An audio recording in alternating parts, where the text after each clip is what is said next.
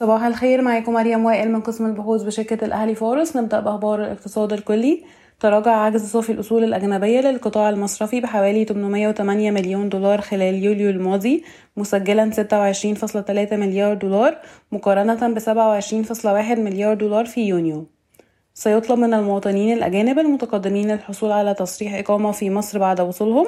تحويل الرسوم المطلوبة من العملة الصعبة إلى الجنيه المصري من خلال بنك محلي أو مكتب صرافة.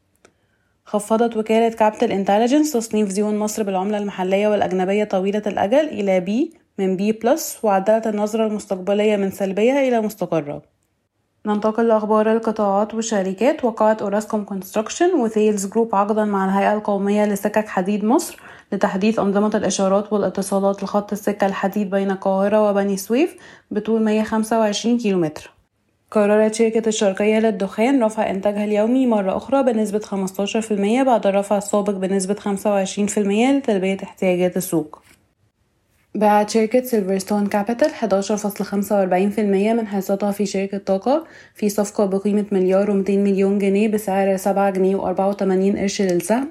وانخفضت ملكية الشركة الحالية في طاقة إلى 17.68% بعد الصفقة واشترت شركة نايل انرجي مية واحد فاصلة أربعة مليون سهم بنسبة سبعة ونص في المية بينما اشترت شركة سانفورد فاصلة أربعة مليون سهم بنسبة تلاتة فاصلة خمسة وتسعين في المية. وافق مجلس إدارة شركة الدلتا للتأمين على زيادة رأس المال المدفوع للشركة من 400 مليون جنيه إلى 500 مليون جنيه وكذلك زيادة رأس المال المرخص به من 800 مليون جنيه إلى مليار جنيه. الشركة القابضة الكويتية تمتلك 63.22% من شركة دلتا للتأمين. تدعم الولايات المتحدة خطط شيفرن لتطويل حقل إفريدت للغاز الطبيعي في قبرص والذي يشمل بناء خط أنابيب يربط الحقل بمصر بعد أن رفضت قبرص الخطط الأسبوع الماضي. تخطط شركة كرونوسبان لصناعة الألواح الخشبية ومقرها النمسا لاستثمار 50 مليون دولار لإنشاء مصنع للألواح الخشبية متعدد الأغراض إما في مدينة السادات أو العاشر من رمضان.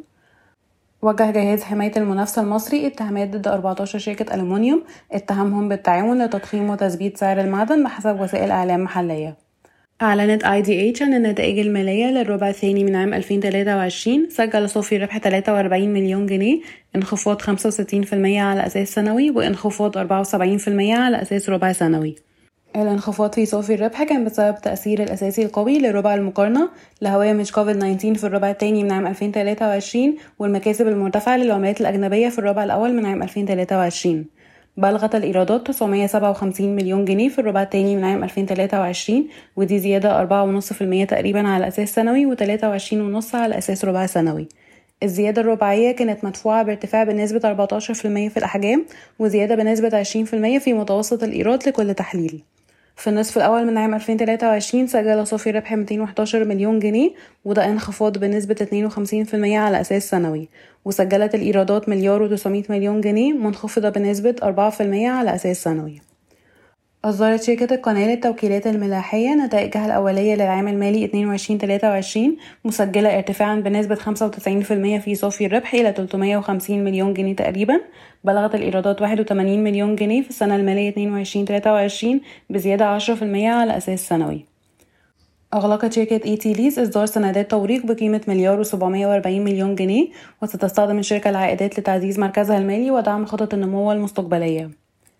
رفعت شركة مصر الجديدة للإسكان والتعمير عقدها مع شركة ماتريكس لإدارة وتشغيل الجزء المطور من الميريلاند بارك لمدة ثلاث سنوات من 17.5 مليون جنيه إلى 24.2 مليون جنيه. شكرا ويوم سعيد.